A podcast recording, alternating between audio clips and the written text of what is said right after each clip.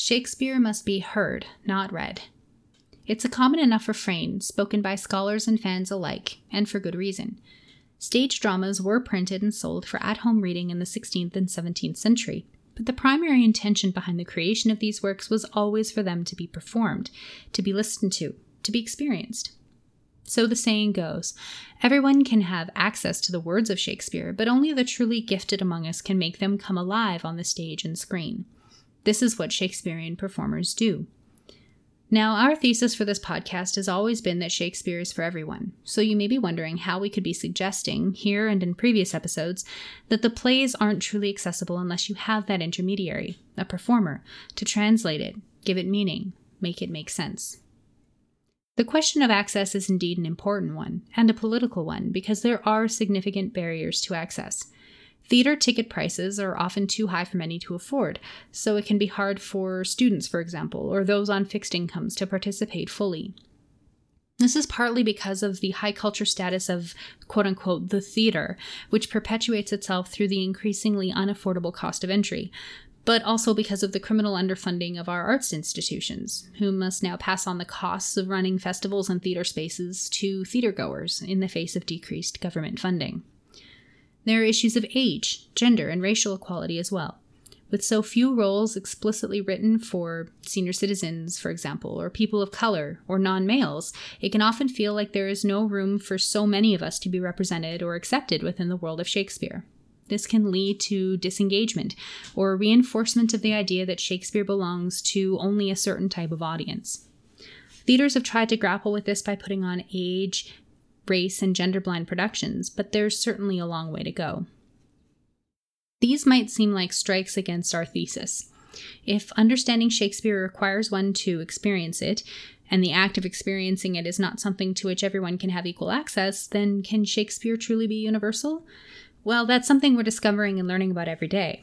Shakespeare is translated literally into languages all over the world to be performed for audiences, some of whom don't speak a word of English. These audiences now have access to a whole world of literature they otherwise might not have had access to, and that's pretty cool. YouTube and some streaming services like Spotify, for example, offer audio recordings of Shakespearean plays that, unlike audiobooks, feature actors performing these plays in the flesh, reacting to other actors on stage with them. So instead of simply reading the lines off the page, the play is performed for us to listen to, and that's also pretty cool. Then there's the recent novel coronavirus pandemic, which forced theater closures around the world. Shakespeare festivals and Shakespearean theaters made their performances available online for free in order to combat the sudden imposition of social and physical distancing public health efforts, which meant that we could sit on our sofas in our pajamas and watch productions on stage at the Globe in London or the Stratford Festival in Ontario. All we needed was an internet connection. So yes, it isn't perfect, and there is a lot of work left to do when it comes to making Shakespeare, to making art of any kind, accessible to the widest possible number of people. But things are changing. The sociocultural and political and economic and epidemiological upheaval of the past few years will inevitably alter the way we interact with Shakespeare in the decades to come, and so it goes with everything. There are always multitudes ready in the wings to transform our culture in various ways. Politicians, sociologists, economists, psychologists, doctors, medical officers. If all the world's the stage, then it's also true that they all have their parts to play, their exits and their entrances.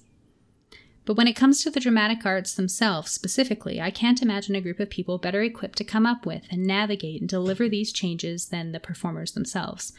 And sure, that sounds a bit lofty and maybe unreasonable to suggest, but after the conversation we had on our podcast today, we are more convinced of this than ever. It will be performers who will reimagine these plays to make them more inclusive. It will be performers who imbue their characters with the necessary weight that allows them to take on the hue and timbre of our tumultuous recent history, so that we can see ourselves reflected in the political upheaval of Richard the Third, the interpersonal tragedy of Othello, or the gender fluidity of Twelfth Night. It will be performers who put their careers and paychecks on the line for half-full opening night houses, with plexiglass between the seats and every second row left empty. We were lucky enough to be joined by a panel of Shakespearean actors who proved that the act of performing Shakespeare is a living, breathing art. While we didn't dive into these exact social and political topics in our conversation, we did learn more than a few things about what it takes to perform Shakespeare in this day and age. The questions our panelists asked, the thought they gave to the answers, and the direction in which they take their art when the house lights go down are proof positive to us that they are exactly the kind of people who can lead the charge into whatever new world awaits us. And what a world it will be. Fasten your seatbelts, beautiful people. We're performing Shakespeare. Since brevity is the soul of wit. More of your conversation would infect my brain. Romeo. Wherefore art thou, Romeo? To speak of him as my kinsman, he's a most notable coward, an infinite and endless liar, an hourly promise-breaker, the owner of no one good quality worthy your lordship's entertainment. I'd beat thee, but I should infect my hand. The lady doth protest too much, methinks. The course of true love never did run smooth. I'm Lindsay. And I'm Aiden. And together we are the Bix. And we are here today with an illustrious Shakespeare panel of actors and performers. And uh, and we're just so thrilled to be able to have uh, so many people interested in talking about Shakespeare. This is something that we are not good at. We are not uh, performers of Shakespeare, so we needed to open it up to the experts. Um, let's go around the table real quick and everybody introduce yourselves. We'll start with Hillary. Hi, my name is Hillary Weintraub, and I've been doing classical theater consistently for the past five years. Wonderful. Jen? I, I'm the, the uh, novice, I guess, in this case, but I've been doing theater since I was a kid, but lately it was just been only in community atmosphere, but I have uh, performed Shakespeare a handful of times and was in a Shakespearean improv troupe called the uh, the... Bard Monty, and uh yeah so cool, that's great. And last but not least, Dakin. Uh, hi, this is Dakin Matthews. uh I've been performing Shakespeare for fifty-eight years, and uh and I've been te- I've been teaching Shakespeare uh both uh, at the university level and as a professional uh Uh, coach in, in conservatories for about fifty years, and uh, wow. I have uh, run a Shakespeare festival oh, before, okay. so and wow. I've written quite a bit about Shakespeare. Oh, this is going to be great. That's that's quite okay. the quite the experience. My goodness. Yeah. Um, so yeah, thank you all for t- for for joining us today and for giving us a little bit of background about your experience and your um, acting experience and Shakespearean uh, knowledge. Uh, is Shakespeare something that, for, for each of you, is something that you always wanted to do in your acting careers? Or it, it just seems like it's the kind of the thing everybody aspires to be a Shakespearean actor. Is that something that you felt too? Or was it something you just kind of fell into? Or, or what's your experience with Shakespeare been like? Well, I definitely sought it out. Um, I remember being given the collected works of Shakespeare by my great uncle when I was fifteen. And uh, luckily, very early on, someone told me that Shakespeare really isn't meant to be read. It's meant mm-hmm. to be heard and seen. And so when I pursued an acting career, I really felt like it was the thing that I wanted to do the most. Um, so when, uh, after many years and different career paths, when I circled back on acting five years ago, the first audition that I went for was for a role in Much Ado About Nothing, because that was what was okay. currently playing. And I just thought, if I'm going to do it, this is what I want to do. Absolutely. Wonderful. Uh, I kind of stumbled into it. Okay. Um, I didn't study uh, Shakespeare originally. I was a philosophy major in college, and after that, a theology major. Okay. Postgrad, uh, but we had a very active uh, drama league, drama club mm. at the universities where I went, and I did plays, but it was never going to be my profession. And uh, I I began my teaching profession at about twenty-four, I think, and one of my colleagues mo- mentioned to me that a that a local Shakespeare festival was rehearsing or was auditioning for Henry the Fourth, Part One. Okay. And he said, uh, well, you said you did that in college. Why don't you go audition for this? And I thought, well, no, I'm I'm not an actor. I don't do that.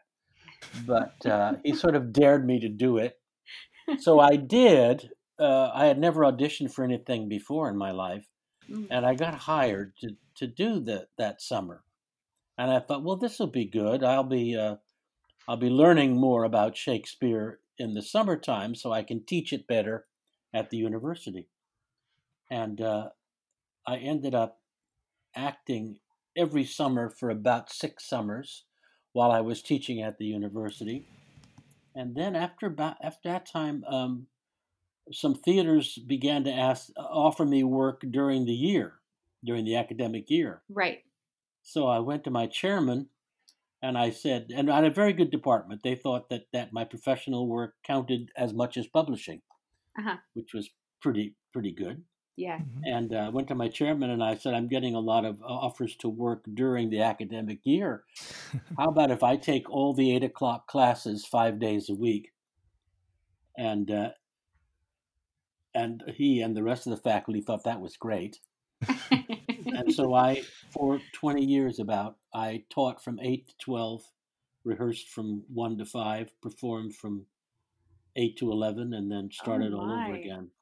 Wow. You were living and breathing Shakespeare. Yeah. And a lot of it was, a lot of it was Shakespeare because Shakespeare was my specialty. Right. Uh, one of my specialties as a professor. Okay. So they sort of fed one another for twenty years. And then I retired from teaching about tw- about thirty years ago.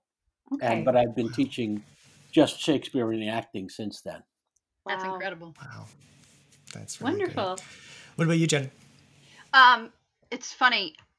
As a kid, I remember uh, seeing the complete works of William Shakespeare as a book, you know, in the library or whatnot, and just kind of being intrigued, hearing stories and learning about him in school. But it wasn't until high school we did The Scottish Tragedy, which, mm-hmm. I, believe it or not, I wasn't on stage as an actor. I was actually the uh, the makeup director, which okay. at the time I think was more fun for me. Even though I was used to being on stage, I was intimidated to uh to audition to even audition to be in the show, because I was like, I, I can't do Shakespeare. It was because I was always the ingenue or the comedic effect, and I'm like, I'm out of my element here. So I ended up um doing makeup for the show, but listening to the words, because at one point when Banquo comes at the head of the table, um I was hiding underneath a lift because it was a quick makeup change. So the actor would come through the stage. I'd slather his face with all sorts of gross stuff, stick blood capsules in his mouth, and he would shoot back up.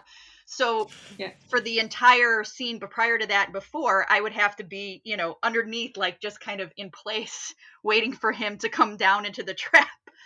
Yeah. But listening to my, you know, my fellow peers and perform, I'm like, maybe I shouldn't be as intimidated as I thought. So it wasn't until, um, God, how many years ago now? Let's see, forty-one, twenty, probably about twenty years ago, I um, I I auditioned for a community theater production of A Midsummer Night's Dream, and mm. I've always wanted to play Puck. That was that was my Shakespearean role. That after reading and you know seeing shows, that was the role that I thought I could most embody, because it was a role that could be either male or female, because it was such it was such a you know effervescent fairy sprite type character. So um, I auditioned and I got the understudy, which was fine with me because the woman who ended up getting Puck was amazing.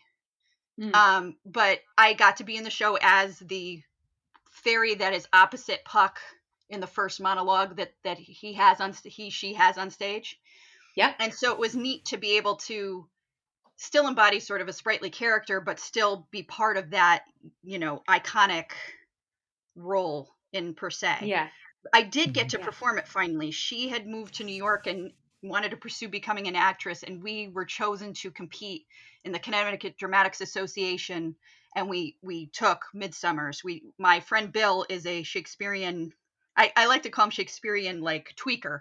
He takes Shakespeare and kind of can, can condense it down into an hour and not lose some of the chutzpah okay. of Shakespeare. So he's done it with quite a few shows for us um, here in Connecticut, but he did it for Midsummer so we could perform, because you had to come in under an hour.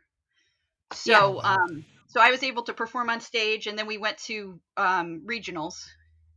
yeah. where we like to say we got pucked because um, the show was great. Everybody loved it. It was great. And then Night Mother came up and beat us with two people. So oh, we always wow. laugh because it was like people were like, I don't understand. That wasn't as good a production. Well, you know, Shakespeare, Night Mother, you know, you can't really compare it, but. So wow. so I actually got to play my iconic role, which to this day, it's still one of my favorite roles that I've ever played.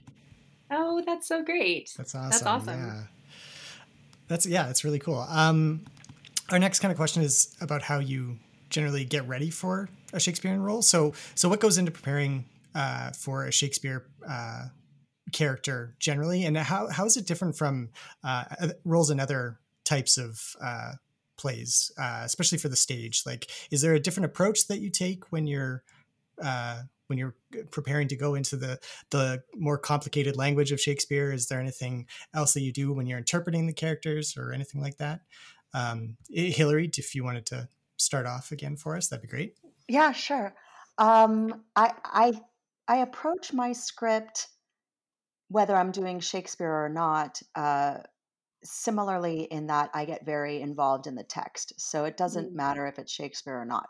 That being said, when it is Shakespeare, like most actors or writers, he wanted to be a director as well. Mm. And mm-hmm. you can tell that by how he has written, um, where there are semicolons, where are there lists that are building. He is giving cues inside his text on choices that he wants his actors to make. Ah. So longer sentences generally means I should speed up, right? It's something that yeah. you're trying to get through. If it's if it's a monosyllabic word, it usually means that there's a stress. You know, it's something that needs weight. Give it a give it a real punch. Um, he, he gives you lots of lists, right? So you have to build those lists. You can't just like run through them. Each one right. builds up, and and then things start to make more sense. That and certain words, like I always circle my buts and my yets and my nows, okay. you know, because it gives you a chance to to change course, change your action. And uh, the best of his words are when he uses the word all, because he doesn't do it very often. Mm. And when he does it, he really means it. It's not mm. half, it's not some, it's all. And okay. when even I just played Ophelia, not Ophelia, excuse me, Amelia in Othello, and she has a line where it's all, all, all. She says three alls in a row. Oh, yes. And being on stage and saying it and meaning it, mm-hmm. it's it's the whole world. You know, so so really getting into the text, finding your meter, finding where yeah. the caesares are, where those punctuation breaks are, mm-hmm. um, absolutely informs all of the choices that I make. Very cool. Great. Yeah. Yeah. Okay. D- Dakin, or would you? Uh, well, uh, I guess um, I'd have to think over the course of my career. I've had I've had different ways of approaching. When I was very young and not an actor at all, uh, I, I didn't know what I was doing most of the time. But I, I grew up in a uh, in the San Francisco Bay Area where there were a lot of theaters and a lot of uh, uh, theater uh, good good actors and theater traditions. And I learned almost the way they, they did before there were conservatories in the British system, mm. by apprenticing. You learn okay. by by listening to the senior actors in the company and, mm. and listening to how they do it. And you sort of do it by imitation for a while, I think. You, okay. you heard the one, you listened to the ones that you liked. You listened to the ones that seemed to make sense. And you thought, I think that's the way I'll do it. And okay. then simultaneously, of course, I was studying it formally. Yeah. Um, my specialty is uh, Shakespeare's verse techniques. So I was also studying it formally, but trying not to make my my speech sound academic, but always to try to make it sound real. I think that as a, as a, as you want to make it second nature. You mm. want to make it sound like Shakespeare is your native tongue. Mm. Yeah. So you don't want anybody to say, that sounds pretty, but it doesn't sound like somebody's actually talking to somebody else. So I always uh, drive for um, absolute clarity of meaning mm-hmm. and absolute naturalness of speech. And that means you have to, uh, for me, you have to be, um, you have to understand how the verse works, but realize that your your first task as an actor is not to try to speak the verse, but to speak the language and assume that Shakespeare's built into it the effects that he wants the verse to have.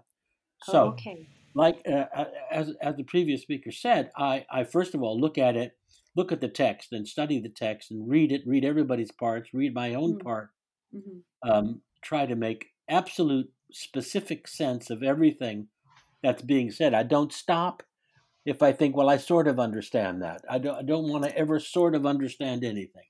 I want right. to absolutely understand everything that's being said, both in terms of the character's own consciousness of what he says and perhaps the actor's consciousness of things that are outside the character's knowledge, you know, right. some of the things the character can't admit to himself or doesn't know about himself.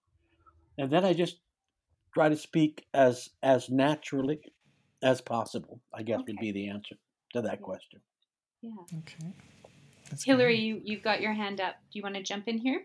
Yeah, well, I just wanted to agree one hundred percent with what Dakin is saying. I, I, I think it's also a good reminder that people people get hung up on Shakespeare's language, that it's somehow like uh, uh, words we don't understand and overly sophisticated or what have you. Right. And yet his audience, for the most part, was entirely illiterate. Mm. Mm-hmm. And they understood him. Mm-hmm. Why? Because the actors who were conveying it understood what they were saying. Right. And so what Dakin is saying is one hundred percent right. There's, I've never once been in a performance where I didn't know every word. If I have to go and look it up, um, yeah. you used to have dramaturges available. Now you have Google. Like there's right. no, there's no excuse to, to, to speak without knowing what it is that you're saying. Yeah. So if, if the groundlings in the sixteenth century could understand these words, there's no excuse for any actor who's working on it not to. So mm-hmm. it, it's, uh, I think, I think Dakin's point is one hundred percent right. You have to be familiar with what you're saying so that you can convey it in a natural way. Th- these are universal stories right. that ought to be understood by anybody who, who it's presented to. It sounds like a huge responsibility as a as an actor. Like it's something that, yeah. you know, not being a performer myself, Aiden, you probably feel the same way. It's like, you don't think about that, but oh my God, you're no. right. Like you have to, you have to understand and know what you're saying. And that's why it, that's why it is so much easier to understand Shakespeare in my experience, watching it as opposed to just simply reading it. Right. So one hundred percent. Yeah. It was never meant yeah. to be read. The people yeah. who experienced it couldn't read. Yeah, yeah, right, exactly. Right? Yeah. If I could jump yeah. in, it's it's the tone. Yeah. It's it's it's when you when you like when I was preparing for the role, and then other roles that I, I did have. I played Beatrice in a scene, and uh, um, also even with the uh, with the troupe that we did. I mean, even though it was improv, you still had to, we had to come across as genuine because we were really trying to honor Shakespeare. And, and of course. A lot of his, how do I put this? It's a feeling. It's like when I would read to, to, to read the show, when, I'll give you an example from Midsummer's. Like I would read, the, I read the whole show and then I went back and then I looked at, at Puck's lines. And it was mm. th- who you were in the scene with and how you were reacting to that person. that that helped the language. It kind of, because it, it needed, as the as Hillary and Dakin both said, it's a flow. It goes, mm-hmm. but you had to portray it honestly. And to do that, right. you need to you need to really feel it. It's not, it, you know, the words. Yeah, sometimes, and I and I was against actors where it was more sing-songy, and I tried not to do that because that's how you could tell somebody who's reading it and sort of gets it but doesn't fully understand it. Gotcha. Because okay. that's not how sh- I I don't think that's how Shakespeare wanted it done. He wanted it done as as you know as a performance and as a as as as a telling kind of thing.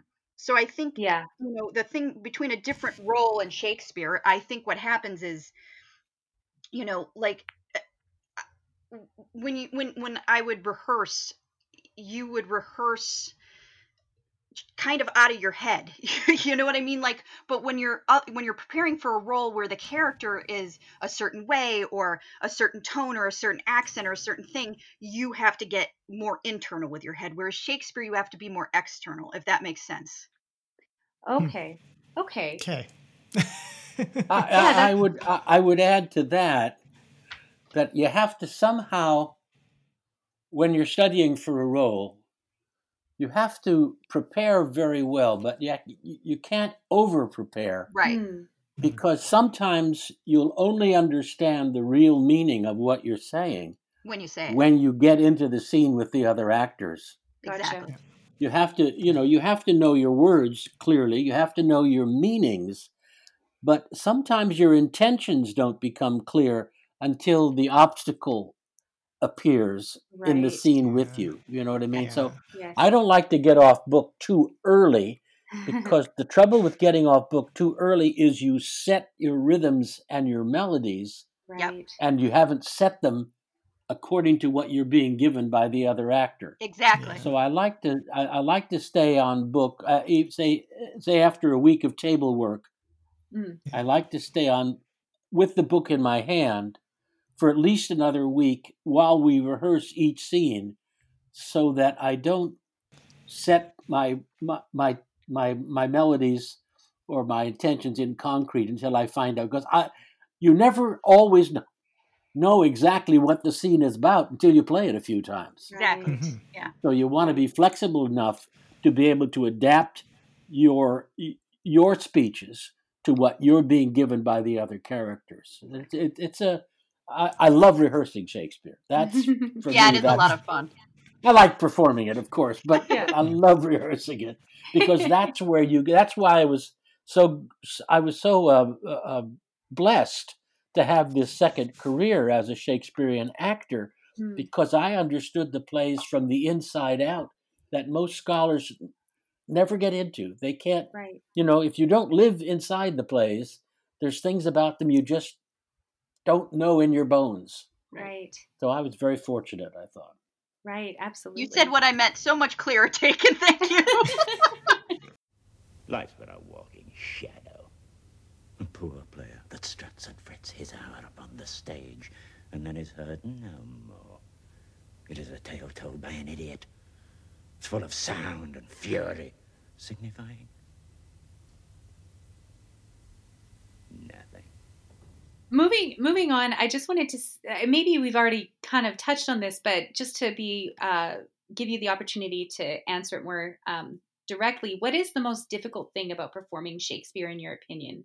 Um, is it the language? Is it, uh, you know, I, I, I don't know, maybe interpreting your character in a in a certain way is harder with Shakespeare because they are so much older and people expect certain things. And I, I'm not sure. I just wanted to open that up to you, to you all. Like, what is the most difficult thing about performing Shakespeare?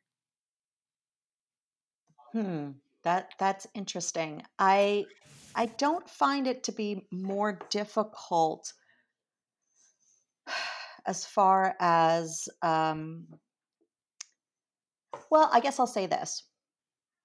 After you have done a Shakespearean role, mm-hmm. and then you pick up a contemporary piece, mm-hmm.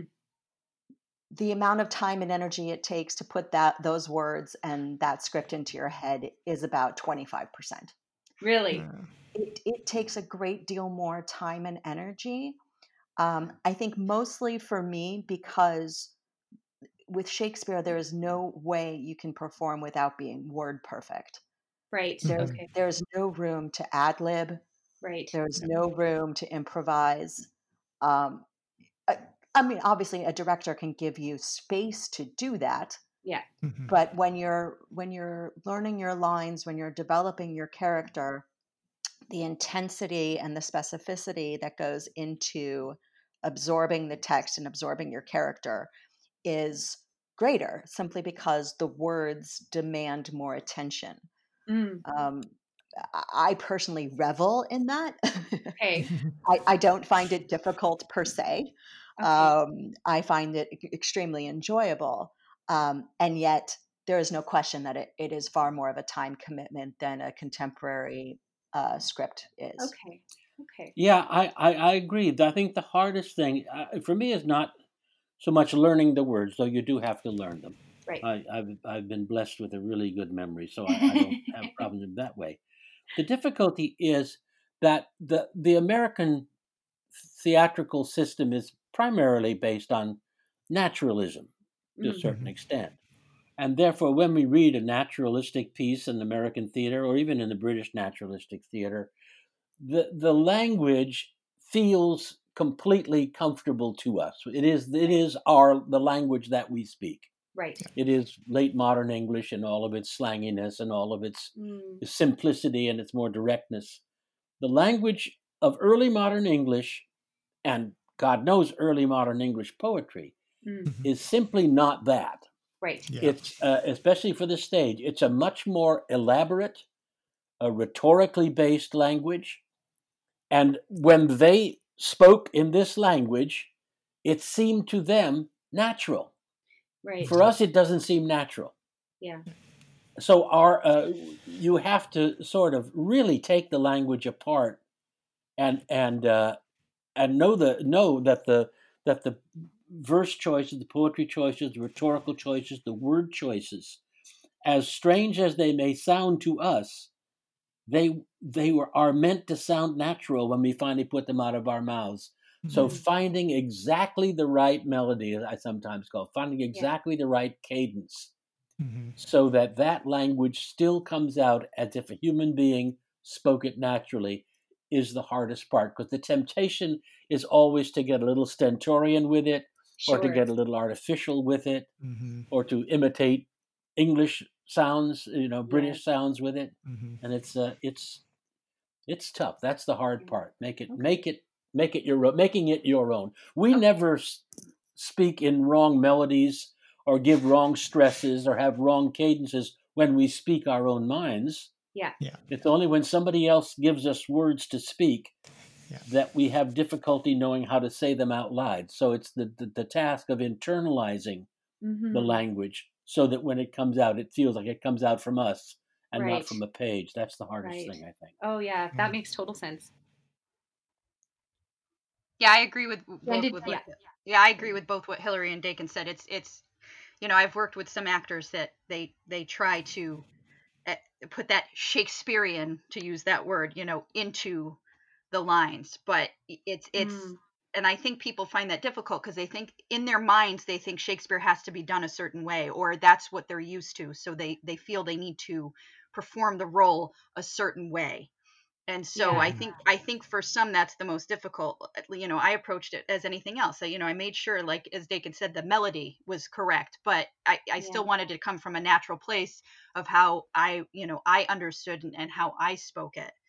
Um, I think the other thing is when when you when it's a physical role, because there's a lot of Shakespeare, you know, roles that are, depending on the director and what the, what their vision is, you know, some of them can be more physical, and it's taking the physicality mm. of, like, let's say the fight between Beatrice and Benedict.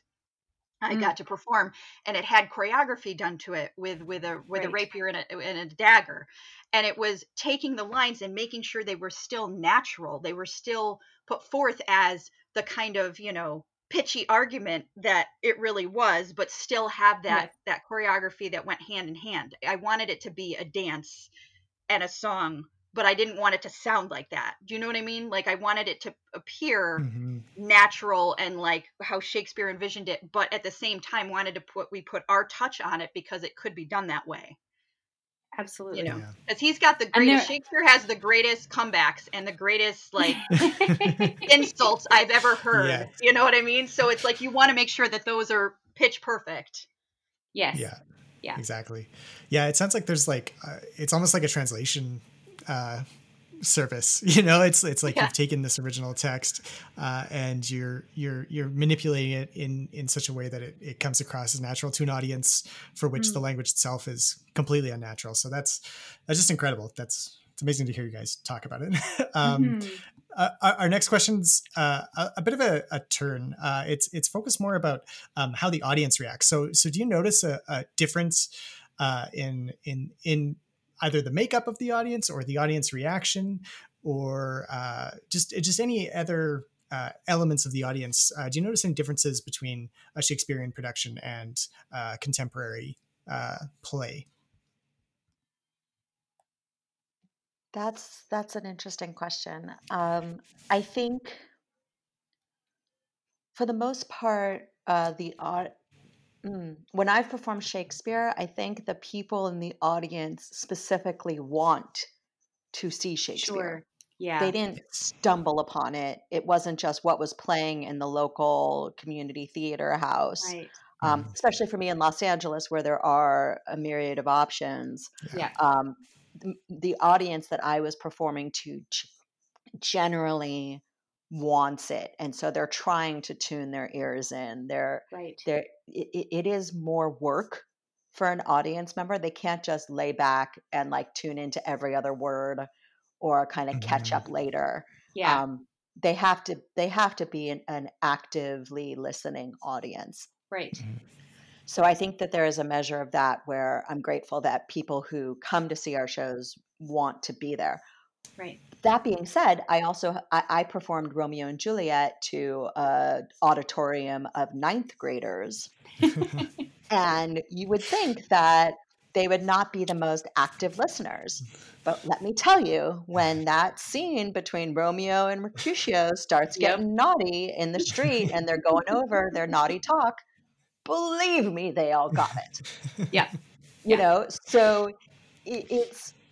It's, I think, um, a question of, is an audience ready to hear it? Okay. Right? If they're, if they want to be there, if they're going to tune in, then I don't think that there's any kind of challenge with connecting with a particular audience. Okay. But, you know, somebody who got dragged to the theater and is sort of like not half paying attention, then no, you, you can't communicate with, with that type of audience. They, you have to be an active listener. It is, it's, right. it's, it's a, It's a higher degree of attendance okay. for an audience. Yeah.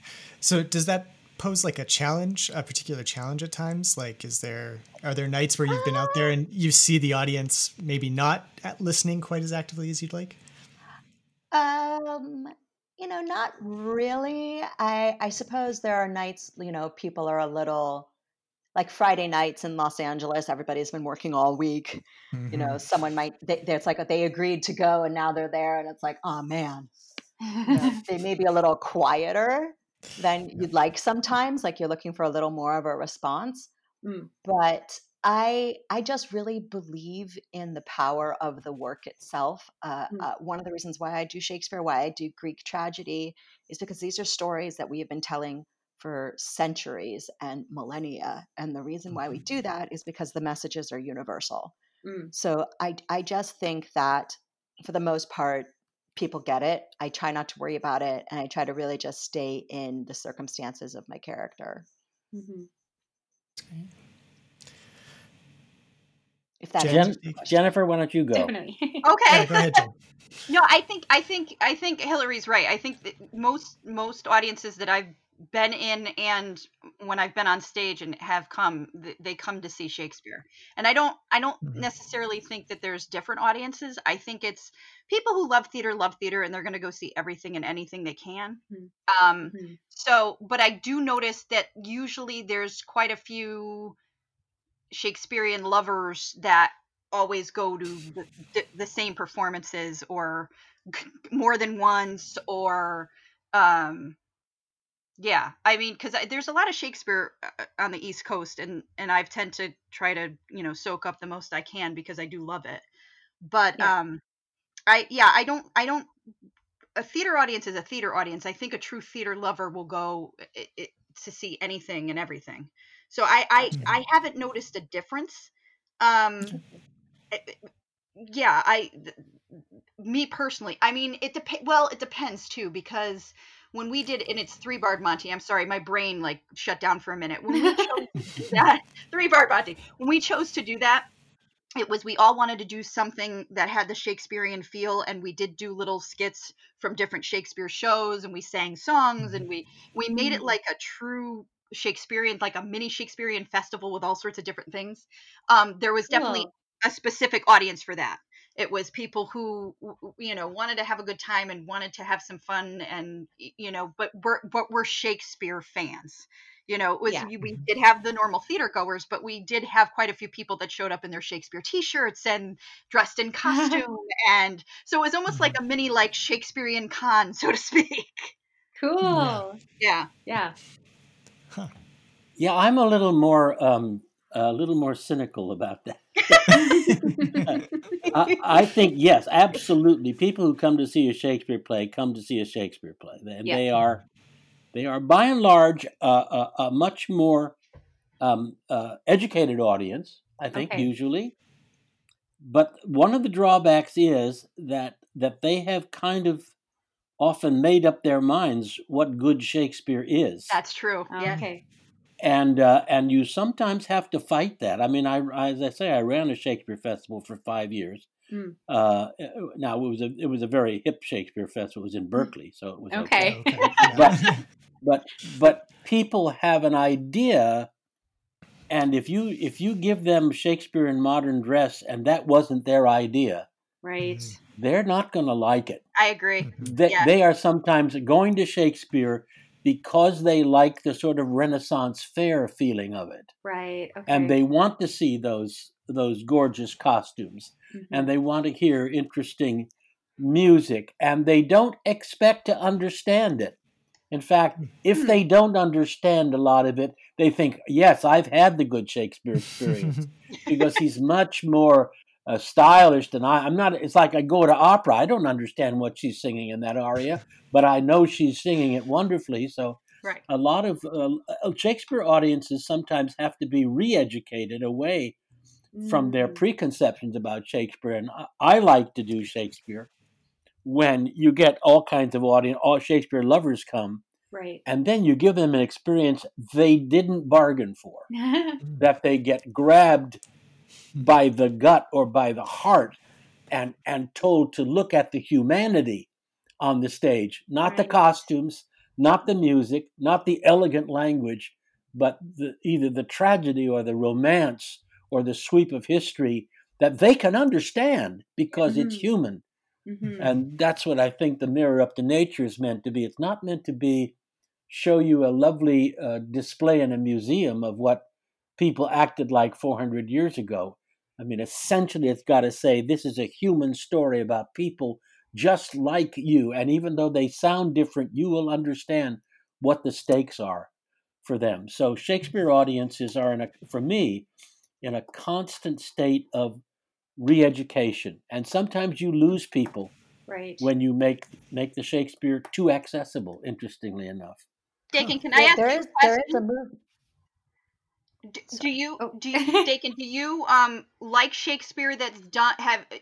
that's done with somebody else's idea in mind? Like, it brings me to, like, New York did a, a performance of Midsummer's where they based it in disco.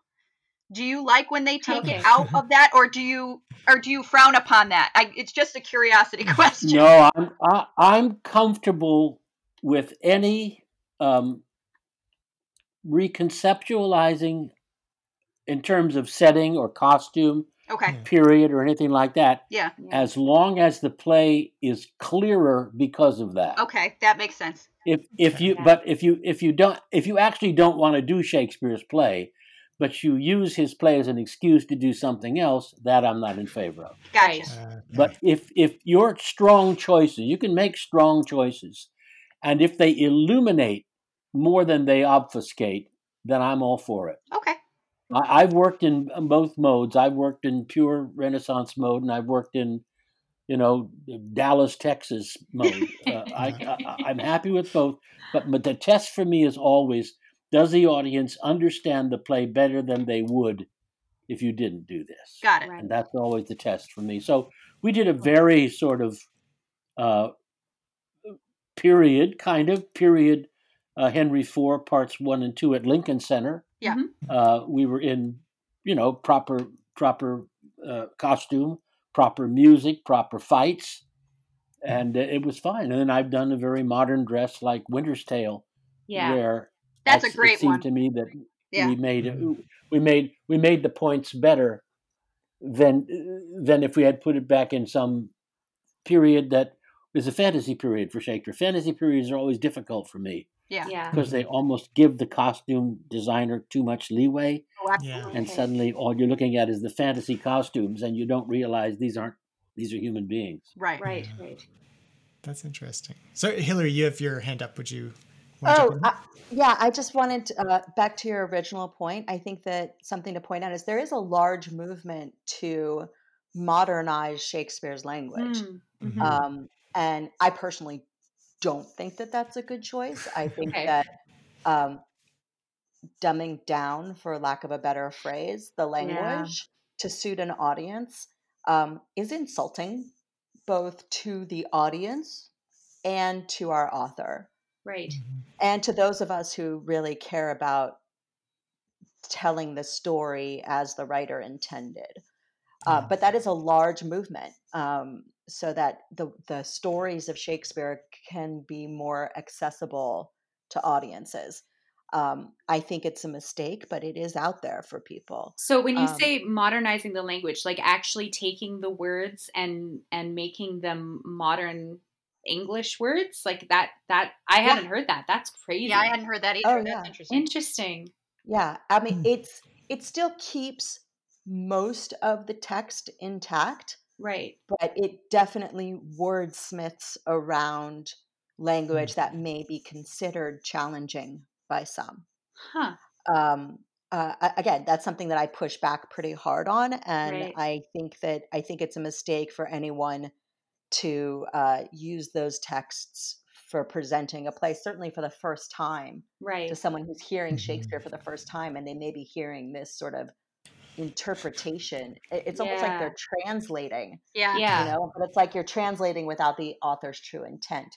Yeah. Um, the other the other point that I was, since we got into talking about um, concept pieces, um, I think Dakin's absolutely right. Like if if you're putting it in another time or another place to help the story be told in a new and an illuminating way, I think it's brilliant. And mm-hmm. and our authors' works are so universal that you really can do that. The Othello that I was in was set in the nineteen sixties.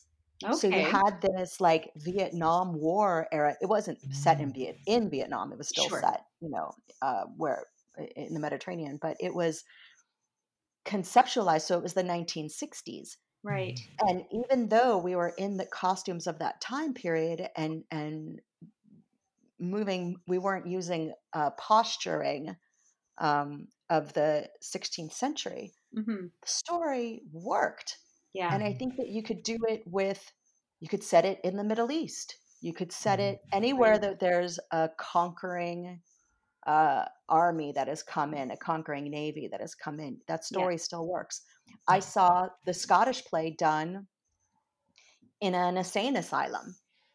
Ooh, oh, wow. That would be cool. Where where Hecate is the head psychiatrist mm-hmm. and the witches are the orderlies, and they're pouring, you know, prescription medicine into their cauldron. Um, it, it you know, it, it worked, I'd say, about eighty-five percent of the Okay, way. okay, yeah. You know? Um, yeah. But it was like, yeah. it took you a second. It's like, oh, well, yeah, those those guys were crazy. Yeah, for yeah. sure. Yeah. So, um, you know, it kind of allows you to look at them for the kind of psychopaths that they were. Yeah. Right. Yeah. You know, also, in so- terms of in terms of period, it helps to remember that Shakespeare's plays were in fact done almost exclusively in modern dress. Right. Yeah. right. They did not try ex- with except no. an accessory or two mm-hmm. to capture the actual period the play was mm-hmm. set in. Absolutely. They couldn't afford to make that many costumes there. Right. Yeah. A lot of their costumes were hand-me-downs from the nobles. So they were, they were in their own period. Most of the yeah. costumes on the Shakespearean stage, if it was set, in, if it was set in the fourteen hundreds, the were still going to be stage. sixteen hundred costumes. Right. And all the yeah. men and women. So the idea of doing players. Shakespeare in modern dress is in fact not uh, an innovation. It's, it's traditional. So. Yeah. Exactly. Yeah. It's more authentic maybe. yeah.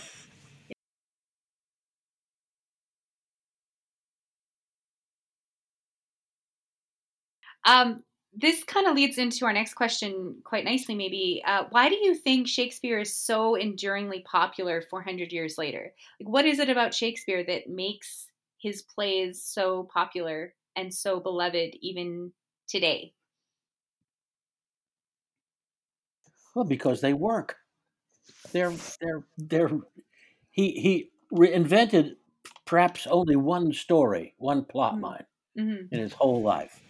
But he took really good stories and made them into great stories. Yeah. So the plays, I mean, the vast majority of the plays are so well plotted and so well constructed mm. that they just, they're, they're theatrical machines, and they just work really well on stage, especially the blend of, of comedy and, and seriousness, and the, the blend of, of, of romance and sort of sarcasm in the plays. Mm. And they're so rich. The universe of the plays is so full of people. They're not narrow. Everyone yeah. is a wide world in many ways. And again, his language is still our language. It's still modern English. And there's just nobody who, who did the language better. So the characters are really uh, uh, well-spoken and, and complex. But the stories are gripping. They're they're just terrific. Mm-hmm. And people like like good stories. I agree with that one hundred percent. Uh, I, I also think, besides just the g- absolute genius of our writer, who created about ten thousand words. Yeah. Like, ab- you know, so when we look at our modern dictionary, you can attribute about ten thousand of those words to William Shakespeare. Right. Um, and also the the canon itself. I mean, he simply was prolific as a writer. Mm. So it's not like, you know, God bless Tennessee Williams and his handful of plays, but uh, a tome it is not. Yeah. Mm. And, and I think just by the sheer number of his plays and the brilliance contained in each one, and the the emotional life that he gives these characters, the specificity and the the intricacies of their internal emotional life, he mm. lets people empathize and connect with characters that they may know from history, mm-hmm. right? They may know mm. from their colloquial history, and now they get to be in the same room with them. Yeah. Mm. And I think we all long for that, you know, to To, if I could be in the same room with King John and sure. and, and understand his insights, um, to to deal with someone who's going through the loss of a parent, and that does it make you feel suicidal, and mm-hmm. and how it affects the rest of your family. You know, you don't have to have the uh, uh, the throne, you know, as a as a you know as one of the stakes to understand what Hamlet was going through as a child who lost a parent. You know, it's, it, these are universal messages embedded in brilliant, rich tapestries of stories. And there's just yeah. nothing that has supplanted that. Yeah. That, that universality was something that I was just going to ask, like, but you said it right there, that there seems to be some kind of, um, even though the stories are, you know, in many cases, much older than four hundred years, because Shakespeare was adapting stories that were already existing in his time. So these are old stories, but he finds these threads that seem to make them, um, you, you know, you don't, you don't have to be in that exact position to understand what the characters are going through. And that's something that um, not everybody was able to do. Reading, you know, other early modern playwrights and poets, they didn't do it to the same degree that Shakespeare was able to do, it seems. Yeah. Um, I, I only think that the the Greek masters uh, were as capable in that way. Mm-hmm. Like, like Oedipus was a story that the people in his audience already knew, mm-hmm. right? But how it was presented, mm-hmm. that the audiences got to see it from different perspectives over the course of time. Yeah. You know, it, it, it allowed for catharsis on a different level. And I think that Shakespeare followed the same uh, process. Right. He allowed his audiences a new level to stories, you're right, that with which they were already familiar. Yeah.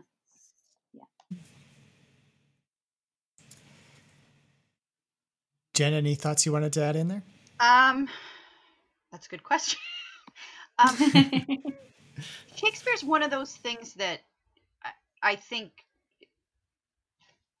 it's just, you know, reading the stories and, and, and I've read more than I've been on stage with, but um, it, it's those stories that just stand the test of time. I, he just, he got people. Like there's certain, there's certain instances where I, I would read a character, or I would, you know, um, read a play, and it was just, it just hits you in a certain way. It, it, it just, mm. and it, it, the, the, the colorfulness of the characters and the people that are in the things, I, I think that transcends it. It, that's why modern day we can do productions that, you know, is, that can change it up, but still have that true Shakespearean, you know, feeling come through, and the, and the mm-hmm. text come through, you know, genuinely. Mm-hmm. Mm-hmm. Yeah. And I know, uh, getting back to a point Dakin made just a little, uh, earlier, was around like the structure of the plays themselves. I mean, it, I mean, Shakespeare really, um, helped define that, I think, for an English speaking storytelling process. Right. So, um, like Lindsay and I had just, uh, a couple weeks earlier had done, um, a look at The Merchant of Venice, and we were, you know, we were really kind of blown away by how tightly integrated every single element of that play is. It, it, it reads like a modern, um, you know, screenplay for a really, you know, a really good screenplay. Um, but it's, it's just, it's, it kind of set the mold for the way the, the characters and the plots and the themes and all the elements of the story, uh, really combined. And I think that, uh, I think it, in a certain sense, it's almost uh, self-fulfilling in the sense that, uh, we look to Shakespeare as the, this beacon of, uh, storytelling. And then, of course, that perpetuates the cycle of us continuing to look back to him again and again. So um, exactly. it's really, it's it's a good point. I mean, I think there's... It's also fascinating that we had to rediscover that about Merchant of Venice, because mm. for many years it was played without the fifth act. Yes, right. And that yeah. ending you know, is, is very important. Audiences yeah. didn't understand the structure of the play. It was too rich for them. Yeah. Mm-hmm. And so they thought the play was about Shylock, and therefore when the tragedy of Shylock occurs, that's the end of the play. And of course, right. Shakespeare's onto something much larger. Not, not that the, the, the fate of Shylock is small, it's gigantic. Mm-hmm. But Shakespeare's interest is in something even larger than that. And so he has kind of a rom-com. You think it's going to be a rom-com, then it's going to be a tragedy. And then there's this yeah. giant summing up in the fifth yeah. act about, about marriage and about fidelity and about flexibility and mercy, and you kind of go, he was onto something much bigger than the audiences knew, but but for hundreds of years, or a couple hundred years anyway, hmm. unless you read the play, you didn't really know what it was about. Right. And you didn't really understand what what the brilliant structure was, because your your focus was too narrow. Yeah. He kept trying to open the lens for you, and you kept wanting to focus down on what interested you at right. the time. Yeah, yeah. No, it's, it's, it's, yeah, it's a good point for sure. Um, our, our next question is, uh, we'll, we'll just go uh, one by one here. Um, so what is your favorite Shakespearean role that you've played, and why? And, uh, a sub question to that, uh, is there one that you've never played, but you'd really love to play? Uh, Jen, why don't we start with you? Cause you've already, you've already told us your favorite. So yeah, I, yeah. you can pick up from there. And, and I got to play it. So I, I feel yeah. very lucky in that film. Who would I want to play? Mm, wow. That's, you know, I probably would, I, I'd actually love to play Mercutio in Romeo and Juliet. Yeah. Yeah. yeah. He, he is quite the character, and I love that Absolutely. character so much. Yeah. So yeah, that, that would be it. That, that, that would, that would, that would solidify, like, you know, someday I could say, yeah, you know, that was, that would, that would be the role. Very cool. Awesome. What about you, Hillary? Well, I think if I was going to play Mercutio, it would have been about twenty-five years ago. So I think I've aged out, unfortunately. Uh, but I agree. Merc- I think Mercutio and Horatio are two of the greatest roles in the canon. Yeah. Um, Oh, uh, as a as a woman um, in my middle age, I think my bucket list role is to play Gertrude in Hamlet. Yeah. Oh, perfect. Um, it is just simply the the range that she expresses yeah. is just remarkable. Um, and then the greatest role that I've played, I will say, is Amelia in Othello. Um, yeah. It was a smaller mm-hmm. role. You know, I've played Mistress Ford in The Merry Wives. I mean, I've had much bigger roles. Mm. But there was something about her, and people sometimes play her as a bawd, you know, and I did not yeah. play her that way at all. Um, I played her as a much more serious person and, mm-hmm. a, and, and a much more devout person. Yeah. Um, and and so following her arc and how much she loved Desdemona and yeah. how hard it was for her to turn on her husband mm-hmm. and to go through that arc with her and the language and the tightness of the scenes that the author gave us, it just, it was a remarkable experience. Very cool. Uh, that's a tough question. I didn't, I, I've been very for. I know. So, uh, okay, I looked fifty when I was twenty-five, so there were certain roles I was never going to play. Oh, and and and, and I, I had settled for that. I had, had I had made that accommodation. Yeah. Uh, but other than that, I think uh, I've played just about every role that I have wanted to play. I did make a bucket list when I was sixty-five. Okay. So that was fifteen years ago. And uh, God bless. Like two weeks after I made, and I, did, I had avoided making a bucket list mm-hmm. because I thought it was, uh, I was superstitious, you know, yeah, so I bother. But uh, two weeks after I made it, I got offered one of the roles on the bucket list. Really? Yeah. Which, which was, uh, which was uh, oh, Big Daddy. Oh, very nice. And then a month after that, I got offered another one, which was King Lear. So wow. I, I, I'm a believer in bucket list now. Prospero is still on. Prospero is still on my bucket list. Okay. Well, that's fingers crossed that that'll I, happen next, right? Yeah, I think that's going to happen next. I was okay. supposed to play Joan of Gaunt in okay. Central Park this summer, but of course the yes. the coronavirus shut all that down. Yeah. Uh, my favorite role, I, I, I guess, would have to be Falstaff, which I've played five times. Very nice. Really, yes. Oh, wow. Um, or Bottom, which I've played yes, four times. That is a great, great role. Yeah, but I also, you know, I have, uh, there are two roles that are, for a character actor, they're like the the summit. And, uh, um, I mean, I've played Richard the Third, and I've played uh, Macbeth. I've done some of the great big ones in Lear. Yeah. But um, there are two character roles that are like the summit, I think, for character, and they are Leonato in Much Ado uh-huh. and, and Capulet in Romeo and Juliet. Ah, okay. They, I, you, I have have to, to, you have to have, I have to everything. Agree with that. Uh, yeah, I played Lady Capulet, uh, and yeah, the you, actor that played Capulet. You have to have it. It's just a massive yeah. undertaking. People don't realize it because it's a smaller role, play, but it really you have to be is. able to play. Complete straight, complete yeah. comedy, and yeah. complete tragedy. You yeah. have to play all of them, yes. all wow. and and nobody's and nobody's looking at you while you're doing it. So. That's correct. One, oh. least, one of my least favorite roles is Toby Belch. I think. I mean, oh it, yes. It, oh yeah. It, it's can it can be a very thankless role, and I did my best with it. Yeah. And, uh, uh, but I it, it it's kind of an unrewarding role. Yeah. Because there are so many. Because that is such a perfect play. Yes. And you think, oh, the guy, the big fat character comic, he's going to be, everybody's going to look at him. And then you have to compete with, you know, Viola. Yeah, Malvolio. And, you know, yes. Malvolio and Festi. Yeah. And it's just, you're just lost. Your uh, big man gets lost in the shuffle. So, yeah. yeah. Wah, wah. Yeah, it's true. Oh, man. Regular listeners Uh, to our podcast will know that we typically end our, every one of our episodes with an ancient bickering segment where Aiden and I take sides on an issue related to the topic of the day. Um, rather than go into like a huge debate, we uh, we thought we would just put the question out to you all um, and take a minute to think about it if you have to. But if you could ask Shakespeare one question, any question, what would it be? Lindsay, why don't you actually go first? Because I've been trying to think of this and I have nothing. So uh, did you have a question in mind?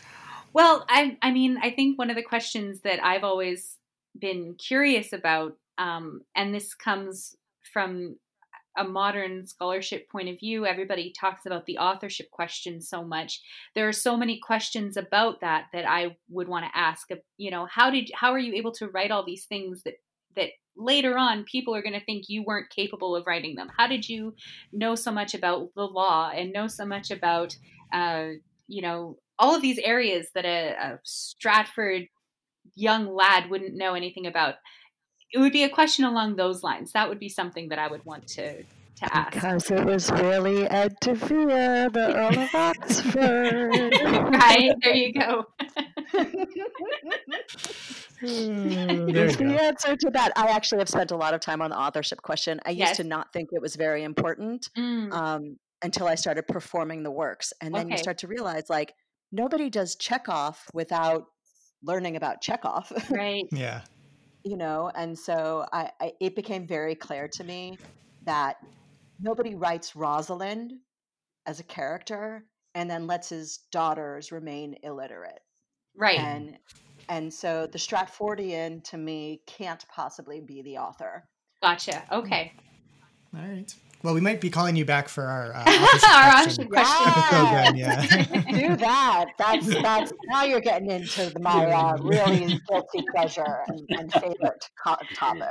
Fantastic. Oh, that's great. Uh, do, do you have a do, do you have a question in mind though, Hillary? Would you is there one that you would you would love to ask, whoever the author is? Uh, yeah. If you have a question in mind. Yeah, I think um, again it, it speaks again to the same point, which is the women in mm-hmm. his plays are so rich and dynamic. Mm-hmm. And I just really wanted to get, uh, I would love to understand his relationships with women, how he really feels like that, you know, how he feels about how our societies have, have structured gender roles and, and, and what he would think about how modern society and the movement to sort of eliminate gender Um, how how he would feel about that. Gotcha. Hmm. Hmm. Hmm. That'd be great question. Yeah. Uh, what about you, Dakin? Do you have uh, something I would you would ask? ask him, uh, two questions. Yeah. Uh, where is Love's Labour's Won? Yes. Yeah. Very good. And, and then I ask, are there any more plays out there that we don't know about? Yeah. Where did, where did you put them? Yeah. Where are they hiding? Yes. Yeah. Right. Well, that's a good one. Yeah. Because there are, and even now, like there are production, or sorry, not productions, um, uh, what's the word? Compilations, I guess, or or, or books that have, they've, they're yeah. adding, publications, they're adding new plays. It's like, this is possibly Shakespeare. And we've got, you know, so many technological um, uh, insights into the plays where you can look at the, the language and say, well, this seems like it could be a Shakespearean play. Do we include it or not? Mm-hmm. And so we're, we're discovering new plays or potential new plays all the time. It would be awesome to find out if there were, you know, how many yes. more out are out there. Yeah. Well, even just confirmation on like, did the you really write know, all yeah. of, well, yeah. And, and his involvement and, in, you know, there's a lot where they, they guessed that he, uh, yeah. he was in, he was collaborating with other authors and stuff. Just right. even getting clarification on that would be very nice to hear. So, yeah.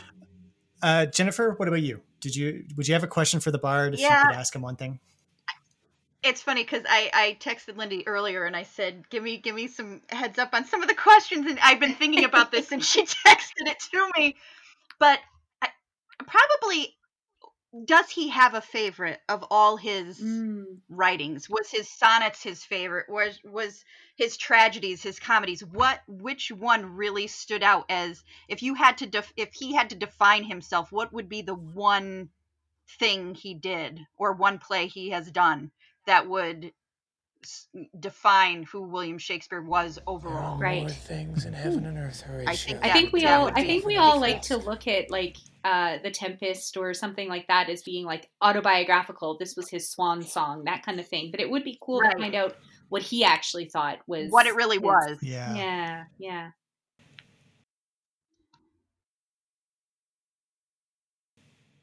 Well, that was great. Uh, we don't have any other questions that we wanted to ask you, but do you have any other final comments or uh, things that you wanted to say about uh, producing, acting, uh, performing Shakespeare, um, or your engagement with the plays before we sign off here? No, I'm pretty much spoke out. Yeah. It's just a joy. You know, it, it really is an absolute pleasure to read Shakespeare, perform mm. Shakespeare, talk about Shakespeare, immerse oneself in his writing. Um, you know, the the complexity of the characters as an actor just fills me up. Mm-hmm. And and so it just, I, I really would recommend to anyone who's ever thought about performing um, to to look at this, because if you can do Shakespeare, if you can really find find the char- your characters, you can do anything. It's it's the best teacher. Shakespeare is the absolute best teacher for an actor. Oh, awesome. I agree. Perfect. I have a question. Yeah. Sure. Who's sure. the best? Who? What current playwright now is most like Shakespeare? Ooh. Ooh. Oh, that's a really good question. That's a toughie. Oh, yeah. mm. That's like the voice I don't have an answer. I, mean, I, don't know an answer for that. I mean, for me, it's a sort of a toss-up between Tony Kushner and Tom Stoppard, but okay. both of them I'd say have, Tom Stoppard. I would agree with that, that one. Very high intellectual touch, but Stoppard's getting real. Well, he, I think he's finished now. I think he's announced mm-hmm. that he's sort of written his last play. But okay, I think um, Kushner might be a right, might be a good choice because his writing is so epic. Yeah, he yeah, big. I mean, yeah, you know, it's yeah. it's not, you know yeah. I, I happen to be a fan of David Mamet, but you can't compare the two. Right. Yeah. Um, you know, one is you know immediate direct action, quick shot, mm-hmm. quick, quick, quick. Yeah. Um, another is grand. He has a grandeur about him that's you know. Mm.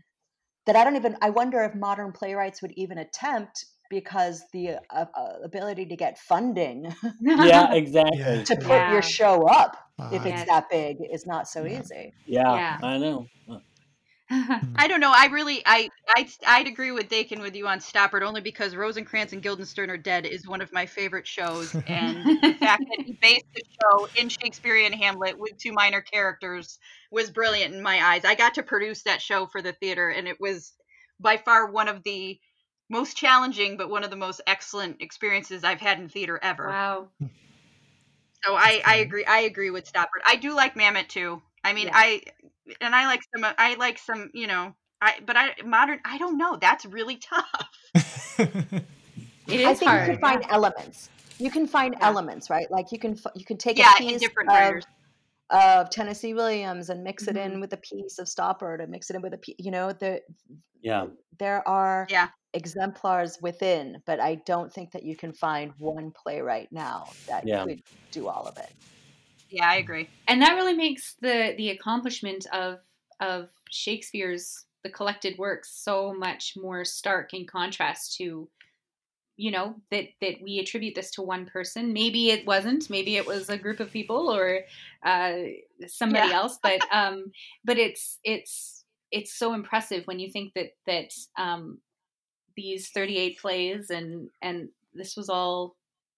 You know, if we can't nail down one author today who matches that or who, yeah, it's, uh, it's, well, even, it's even throughout, yeah, the canon generally, I mean, there's, yeah. I mean, Shakespeare is kind of above, generally placed above everybody else as is anyways. And, right. uh, in the four hundred years since, there hasn't been a singular playwright that's really challenged that. Um, And that's that's in itself just a, a crazy accomplishment. Well, there was one who thought he did, but that's okay. Who, who's that? Shaw. Bernard uh, Shaw. Yes, yes, Bernard yes Shaw. Of course. Yeah, yeah. And I, I, if I were living in his period, I would say he was the one that came closest. Sure. Yeah, yeah, yeah. At that time. Yeah, that's fair. Yeah, but similar to I would think um, Leonardo da Vinci, mm. right? Yeah, like yeah. there have been yeah. thousands of painters since, and yet what he was doing for his time, and and and when you start to look at all of his drawings and yes. just the scribbling notes that yeah. he took, he was oh, prolific yeah. in a level of genius beyond what uh, what anyone expects of any a single yeah. human being. Yeah, yeah, yeah. yeah. No, that's true.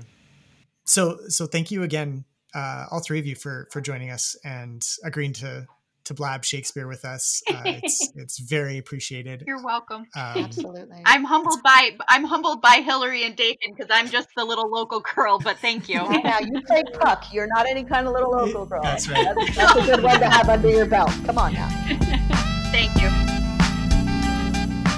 You can find all our episodes on iTunes, Spotify, Podbean, YouTube, or wherever you get your podcast fix. If you want to tell us what you think of Shakespeare, his plays, poems, or any of the topics we discuss, we'd love to hear from you. You can contact us on Twitter, that's at TheBixPod, on Facebook at facebook.com slash TheBixPod, or by email at TheBixPod at gmail.com.